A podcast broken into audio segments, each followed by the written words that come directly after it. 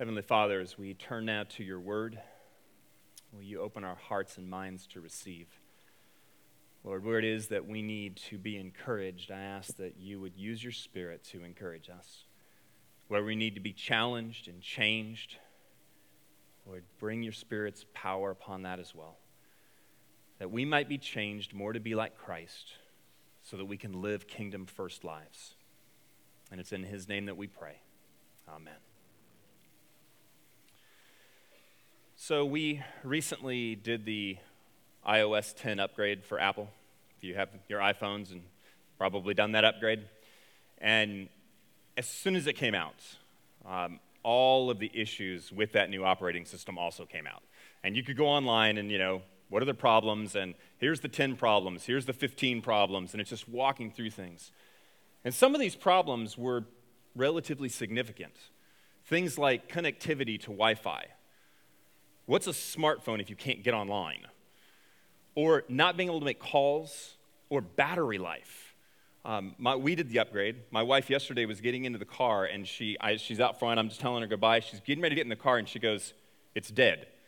It was at 25% when I walked outside to the car. Boom, phone's dead. There's a number of underlying issues going through this operating system that are not making it as pleasant as people might like. Um, enough so that two weeks in, there was a way of actually going back to the old operating system, which Apple doesn't usually want you doing, but there was a loophole to go back into the old operating system. Because your operating system affects quite a bit more than just a single program or a single thing that the phone can do. Um, it affects all of it. It's what's underneath that is going through the whole thing sometimes I feel like my spiritual operating system has got a lot of bugs in it. I feel like it's not doing some of the things it's supposed to do. I mean, what I understand of Christianity is that I am supposed to be living a victorious life, an abundant life. Does that not sound scriptural? Like that, that's what we're supposed to be doing. That's what we're supposed to be having, right? And yet, I find in my own life more often than I would like, I'm defeated. I feel more often than I would like that I am not joyful. I am not feeling victorious like I'm overcoming. I'm not having the patience that I think I'm supposed to have. Something seems to be wrong with my spiritual operating system. I got a bad upgrade. And I really want to get some fixes on this operating system. This morning, I want to point out from a text in 2 Samuel two hugely fundamental problems with our spiritual operating system. If you would, open your Bibles to 2 Samuel chapter 7. 2 Samuel chapter 7 is one of the most significant passages in the Old Testament. It is the key hinge point of 1st and 2nd Samuel. This is the promise to King David. The promise that there will always be a king on the throne. It's an eternal kingdom. This is the promise that the Jews were holding on through all the exile. This is the promise they're still holding on to, even though we believe Jesus was the Messiah who was that king. It's such a hugely significant passage. And here's how it starts. Verse 1. Now, when King David lived in his house, and Yahweh had given him rest from all his surrounding enemies, okay, things are good. It's peace, there's been success. Uh, have you been there? Had those moments where you just could finally go, oh. you know something bad is coming, but, oh, okay, this is a good moment here. That's where he's at. The king said to Nathan the prophet, See now, I dwell in a house of cedar, but the ark of God dwells in a tent. Hey, David makes an observation. David is king. David has had victory over his enemies. Israel is looking good right now. David looks over at his palace and he says, I have a palace, God's in a tent. That doesn't seem right. And so Nathan, he doesn't say anything, but Nathan knows what he wants. Keep going. And Nathan said to the king, Go, do all that is in your heart, for Yahweh is with you. All right, you have a king and you have prophets. All you're missing is the priest, and you have all of the hierarchy of Judaism. Right, here's the king, here's the prophets. The king notices something, says, I want to do something. The prophet says, Go. Yahweh's with you and go and do it. Now, you might think this is a good thing. I mean, if you're the king and you look over and you see, I've got a palace, like I have a kingdom here, and my God is living in a tent. And you might think, I, I'm going to go build one for him. He deserves this. That sounds very positive, does it not? Wouldn't you think God deserves that, especially if you have this? And yet, God's response tells us something about what's inside David. There's something wrong with David's operating system. Because what you might think are really good, positive motives here, there's something underlying that makes God come after David. Hey, this response is not like a, no, I appreciate the gesture, David, but I'm good. Or, hey, that's a great idea, David. Go right ahead. Here, let me provide the cedar for you to go do it. No, he has a very different response to him. Verse 4 But that same night, the word of Yahweh came to Nathan. He goes to his prophets, because that is the way that Yahweh communicated with his people. Goes to his prophets. Go and tell my servant David, thus says Yahweh. And I'm imagining right here, if I'm Nathan, that I'm getting ready to hear, go do it. I'm getting ready to hear, I'm behind you. We're going to build the most phenomenal temple ever for Yahweh. And it's not what he gets. He gets this Would you build me a house to dwell in? Are you kidding me? Would you build me a house? And he keeps going. I've not lived in a house since the day I brought up the people of Israel from Egypt to this day, but I have been moving about in a tent for my dwelling. It hasn't stopped me to this point. What is it you think your house is going to accomplish, David? Why do you think I need this? Why do you think it's going to do something for me? What do you think I'm lacking, David? Why do you think you have the right to assume that I need a house right now? Get in your place, is where he's going with this. Keep going. Assuming I can find my place again. Verse 7 In all places where I have moved with all the people of Israel, did I speak a word with any of the judges of Israel, whom I commanded to shepherd my people Israel, saying, Why have you not built me a house of cedar? Have I ever asked this? We've been going through centuries. I've had all these rulers. Did I ever ask any of them to do this? Why do you think, David, that you need to step up and do this right now? Um, actually, I'm going to stop there for a minute. David looks at his palace. David sees greatness. David sees power and security. David sees what you would see if you saw a castle. This shows power. And then he looks over at the tent and he goes, Hmm, God doesn't have everything I have. I should step up and give it to him. I should be the one. Have you ever felt like if you don't step up and do it, nobody's going to? You ever had that before? Here's David. I got to do this. I, am the king. I should be the one to build something for God.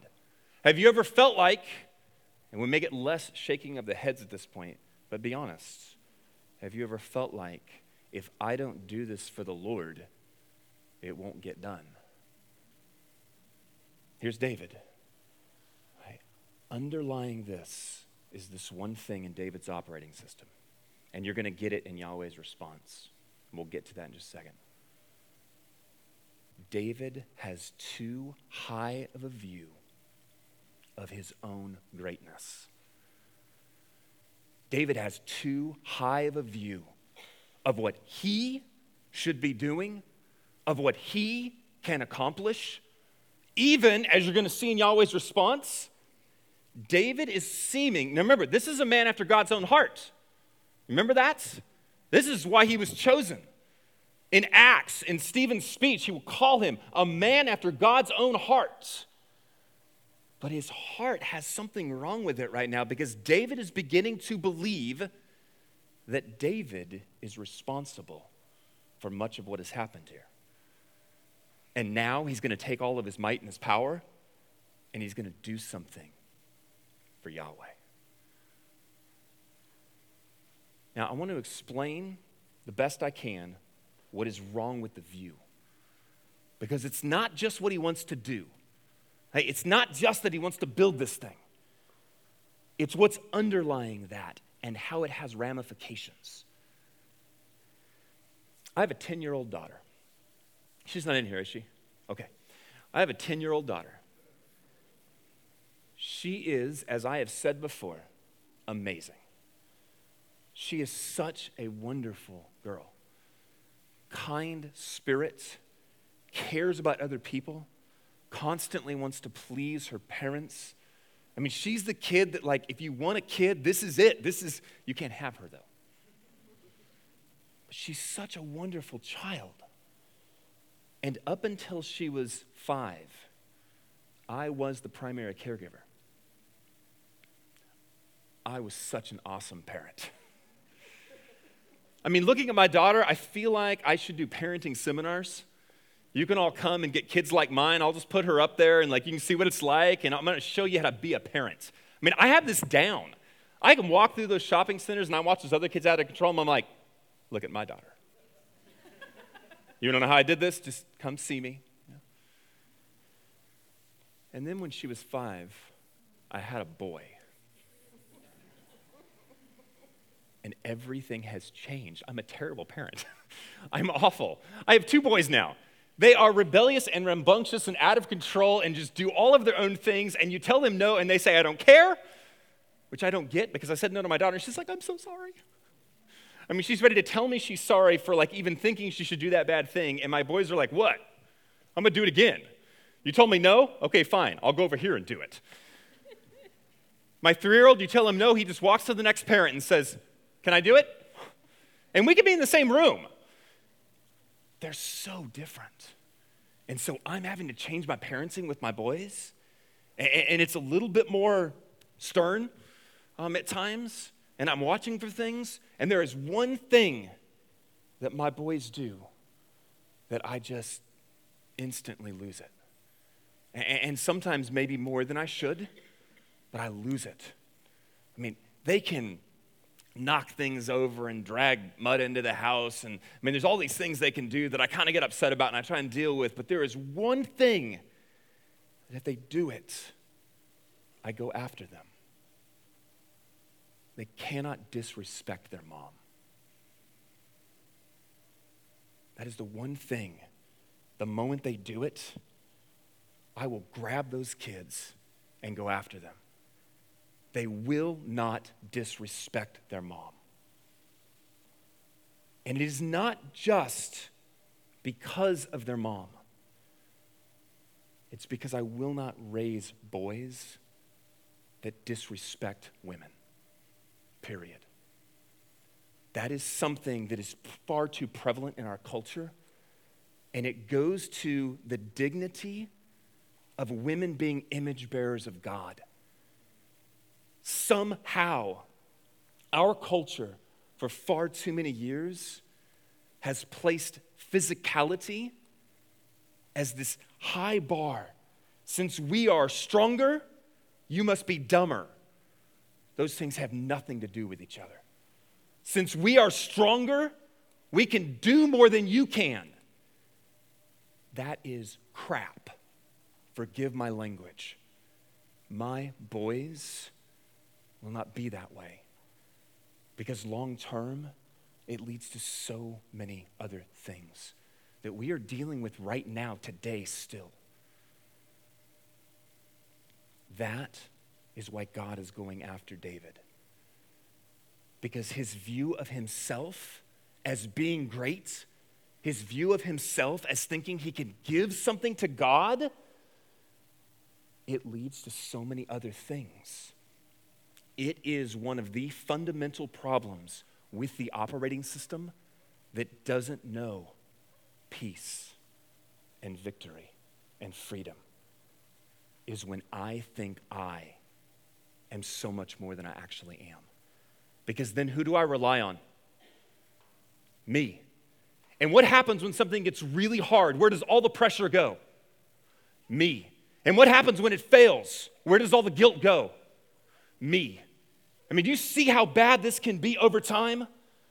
When it's all on me, both the good and the bad is all on me. And God wants to wipe this away from David right now, right here. You want to be a man after my own heart? You cannot have this as part of your operating system. You need an accurate view of yourself that you might have an accurate view of me. Look how he addresses David. Verse 8 Now therefore, thus you shall say to my servant David, he has not rejected him, by the way. That's not our God. He wants to get on to him, but he wants to get on to him in the same way that I want to get on to my boys. even when they treat their mom poorly, I have no intention of rejecting them. I get onto them because I love them, because I want to see them be better men. That's what God's doing here. Thus says Yahweh of hosts I took you from the pasture, from following the sheep, that you should be prince over my people Israel. You did not do that, David. Don't think too highly of your greatness. You were a shepherd watching sheep, the youngest child that nobody even thought is worthy of coming before Samuel in the first place to be thought of as a king. I did this, not you. Verse 9 And I have been with you wherever you went and have cut off all your enemies before you. I did that, not you. And I will make for you a great name, like the name of the great ones of the earth. I will do that, David, not you. Verse 10 And I will appoint a place for my people Israel and will plant them so that they may dwell in their own place and be disturbed no more and violent men shall afflict them no more as formerly. And, and I want to stop here for a minute because that is a direct attack on David's role. Who is David? The king. And yet God is saying basically to David, You are a figurehead. I will plant my people in the land. I will overcome the enemies. That's the role of a king. Last week, when we talked about them wanting a king like all the other nations, that's what they wanted. They wanted that charismatic leader that could stand up and lead them, that they could watch go into battle. And Yahweh is telling David, I am the one that will do that, David. You're basically a figurehead, a really good one. But you're a figurehead because I am in charge. I put you here. I'm going to run the kingdom. I'm still the king. Don't forget that. In the book of James, he says, Every good and perfect gift comes down from the Father of lights. I want you for a moment to think about your life. Every good and perfect thing in your life came from him. I don't care how talented you are, how good you are, how blessed you were with good looks or strength or brains or whatever it is. You have been gifted. Don't think too highly of yourself. And I will tell you, there are some really gifted people in this congregation doctors, lawyers, professors, teachers. We have very gifted, very smart people in this congregation. But once you start to think it's all because of you, that will carry over. You will start to think it's all because of you that I accomplished this. It's all got to be because of what I do, it's all on my shoulders. And oh man, if I fail, this is going to be so terrible. And all of the stress and the guilt that comes with that. And God is saying, I do that. I am the king. If you think too much about your own greatness, the second part of your operating system issue will be you will think too lowly about his greatness. Because you can't lift yourself up and lift him up. What you're doing is it's a scale. As you start lifting yourself up, he is, whether you like it or not, going down. And that's what's happening with David. And God says, let's correct that right now before it gets too far. David, no, I did this for you. Not only that, David, I have more to give you. But if you keep thinking about your own greatness and you keep trying to do it in your own power, you're never going to receive what I have. You won't be open to it. You will be, keep trying to accomplish everything in your own, ugh, and you'll keep stumbling and falling and never knowing the peace I have for you, never knowing the strength I have for you.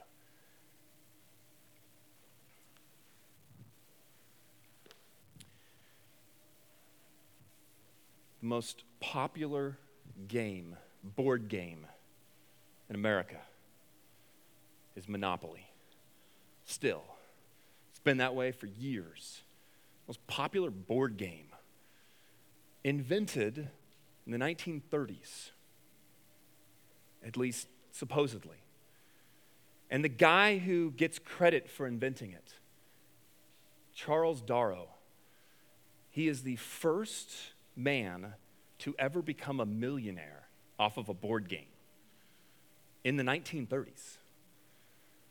He comes up with this, sells it to Parker Brothers at the time, who was on the verge of perhaps going out of business, and this game will save that company, will turn him into a millionaire. Well, in the 1970s, there was a professor who came up with the game Anti Monopoly. And he wanted to sell it. Well, Parker Brothers decided would, they would sue him for copyright infringement because this is their game and you can't do that. And it was a 10 year court battle that the professor won. And the reason that he won is because as he's researching where monopoly comes from, he goes back to 1904, not the 1930s, where a woman named Elizabeth Magie created a game called Landlord. And the game was the precursor of Monopoly. Same kinds of rules. First game, board game, to ever not have an ending point where it just kept going instead of going from one point to another, had all of the same ideas as Monopoly. In fact, her game was the one that, through a series of people being taught, ended up at Darrow's wife was taught it, and then she taught it to him, and then he went, Oh, we can make this game into something. Now, he added some things to it, but there was so much of a crossover that Parker Brothers had no case because they stole the game in the first place. How do you argue for copyright of something you stole. And the professor won the case. Here's the interesting thing the game, when she invented it, its purpose was exactly the opposite of what Monopoly is all about. Monopoly is, I want to crush everyone around me, right? I mean, I want to get all of the houses, I want to get all the hotels, I want to get all the spaces, and I want to crush all of you and take all your money. That's the point of Monopoly, is it not? That's why certain people are no longer friends when they play Monopoly together. When you go after each other, that's Monopoly. Do you know what the point of her game was? It was to teach the devastating effects of what was happening to people who were poor when others owned all of the property and were renting it to them at astronomical rates and this whole economic policy that was destroying the poor. That was the point of her game. Isn't it interesting that when the author is lost, the whole game can take on a completely different purpose. The whole game can go a totally different direction than what was intended.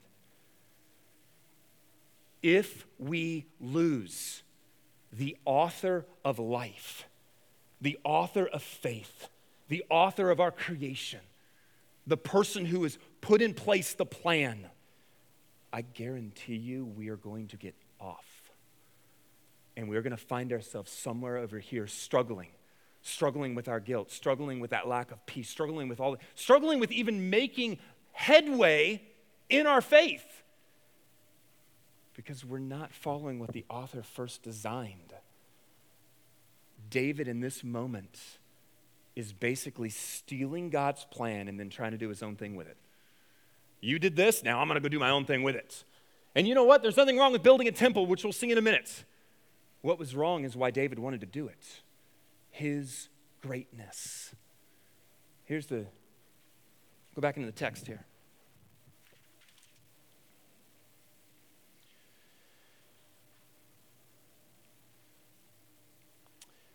Verse 11 From that time I appointed judges over my people Israel, and I will give you rest from all your enemies. Moreover, declares the Lord, um, that Yahweh will make you a house. Isn't that interesting? You want to make me a house?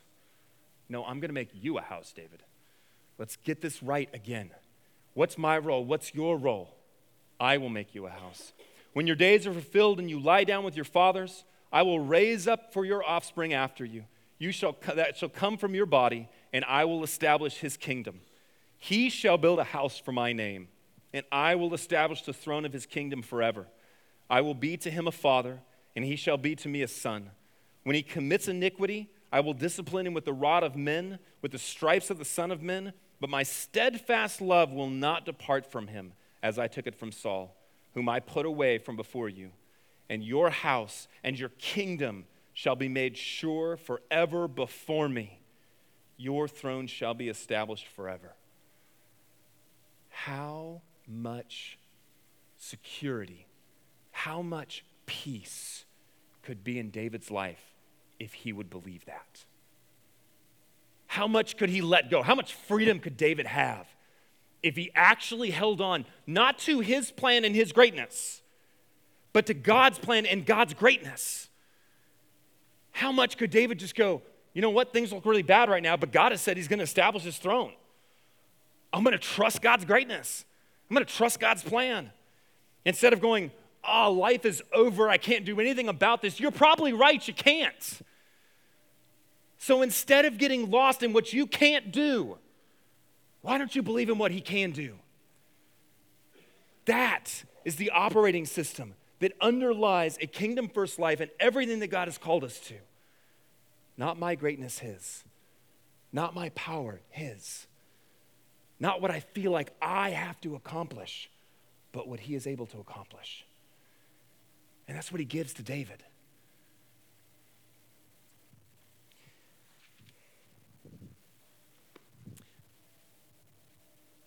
My daughter and I went wakeboarding this summer. Um, there's a, a, place in Little Elm called Hydrous. Uh, maybe you've seen it if you've been on El Dorado right there. And um, we went uh, wakeboarding. And I grew up uh, very athletic, doing all kinds of sports, uh, snow skiing. I was around the water a lot. We had a boat, I all these things. And so when we got there, we had to take a lesson. Like I needed a lesson. I mean, how hard can it be, right? I mean, I'm watching little kids do this. Like, this can't be that difficult. And so I get my wakeboard and I start heading over to the pool. And the guy goes, No, no, no, over there. So there's this beautiful, great big pool right here that you go in a circle, and there's ramps, and I'm picturing myself jumping off these ramps and everything. And, and then there's a little kiddie pool over here. It has one line that just pulls you straight, and then you have to wait for it to come back to you. He's like, Right over there. I'm going, Fine, I'll humor you, I guess. And so I go over there and I put the wakeboard on. Now, my first clue should have been I've never actually put a wakeboard on. And I put this thing on and I stick both feet in there and I start hopping. And the guy goes, What are you doing? I'm getting to the water. Why did you start way back there to do it? And why don't you take a foot out and just walk over there and then sit down and put it on? I got this. So I get over there and you grab a hold of this thing and it's on a rail and you grab it and you lay down and he's telling me how to put my arms and how to put my leg and he's telling me all this stuff. And I'm going, this is not that hard. like I could do this. Whatever. So it starts taking off.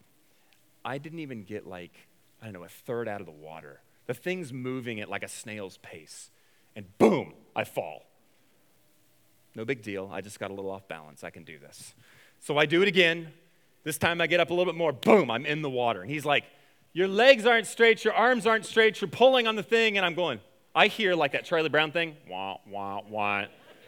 I know what I'm doing, dude. So I try it again. Get up, boom, into the ground. I'm like, all right, fine, I will listen. And so I'm listening to this guy, and I'm like, wow, I was not holding my legs right. I was not holding my arms right. I was not holding my body right. I wasn't coming out of the water right. I wasn't doing anything right at all. First time I did it right. Came right up out of the water, went eh, maybe five feet before I decided I knew better and pulled my arm and boom, hit the ground or the, the water. But like, I got it. And it felt amazing. I mean, like, you are being pulled by this thing and like you are it's like you're on top of the world and you're just it's so amazing to actually do it so get it down he teaches my daughter we go over to the big pool i am excited about the big pool and once again i'm thinking i'm going to jump off these ramps and i'm going to do flips and things i mean it's going to be amazing um, I, I couldn't even get up like you're on this thing, it pulls you, you take off, I hit the water. I hit the water. I hit the water. I hit the water. I finally went, I was tired. I mean, I'm just, you have to swim back every time. I'm worn out, I'm out of shape, and I'm like, I'm done. I can't do this anymore. I'm just, I'm beat up, I'm done. And I had a great coach. And he stopped me, he goes, Look, you can do this if you will do it the way I'm telling you to do it. Just follow my lead, and you can do this. And I did it. And again, this amazing feeling. But here's the thing you have to release and actually let the, the, the, the, the I just lost my words, the, the rail thing, the, the, the cord, the cable, whatever. You have to let it pull you.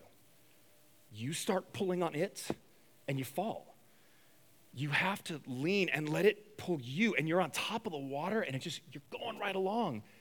But if you don't do it the way you're supposed to do it, it's really hard, and you fall, and you get worn out, and it's tiring. And honestly, even when I'm up there and I'm, I'm kind of doing this, if I'm not, I get, my arms get worn out, but when I'm just doing what he's telling me to do, it's amazing how beautiful it is.